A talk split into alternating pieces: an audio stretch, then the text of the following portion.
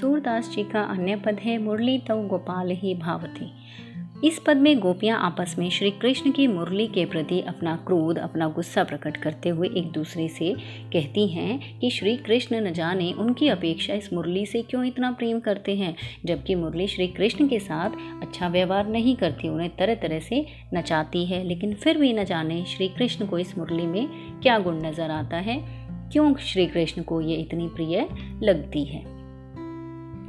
मुरली तव गोपाल हे भावती कि हे सखी, गोपाल को श्री कृष्ण को मुरली इतनी भाती है।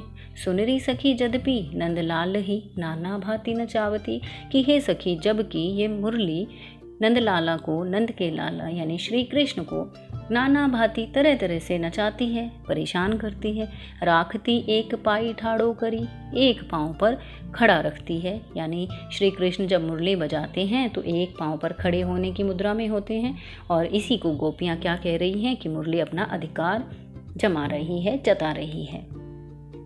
फिर आगे कहती हैं, कोमल तन आज्ञा करवावती, कटी टेढ़ो हवे आवती।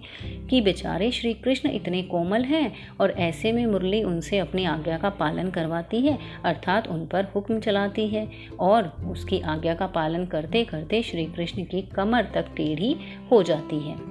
अति अधीन सुजान कनोड़े, गिरधर नार नवावती। और यह मुरली तो इतनी चतुर है, इतनी चालाक है श्री कृष्ण को अपना कृतज्ञ बना देती है। कि वो मजबूरन उनके बातों में आकर उसके कृपा के नीचे इतने दबे हुए हैं कि जो स्वयं पर्वत को, गिरधर यानी पर्वत को भी जो उठा लेने की क्षमता रखते हैं, ऐसे श्री कृष्ण की गर्दन को भी वो झुका देती है। आपुन पोढ़ी आपुन पोढ़ी अधर सज्जा पर कर पल्लव पलुटावती। और फिर क्या कहते हैं, यह मुरली स्वयं तो श्री कृष्ण के होठों रूपी सैया पर लेटी रहती है, यानी होठों पर आराम से विराजमान रहती है।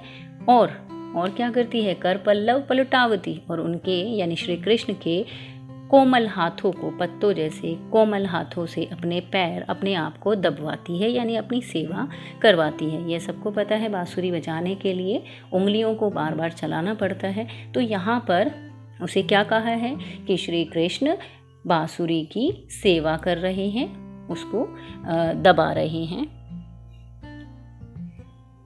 इसी को जो गोपियाँ हैं, वो चरण दबाना कह रही हैं।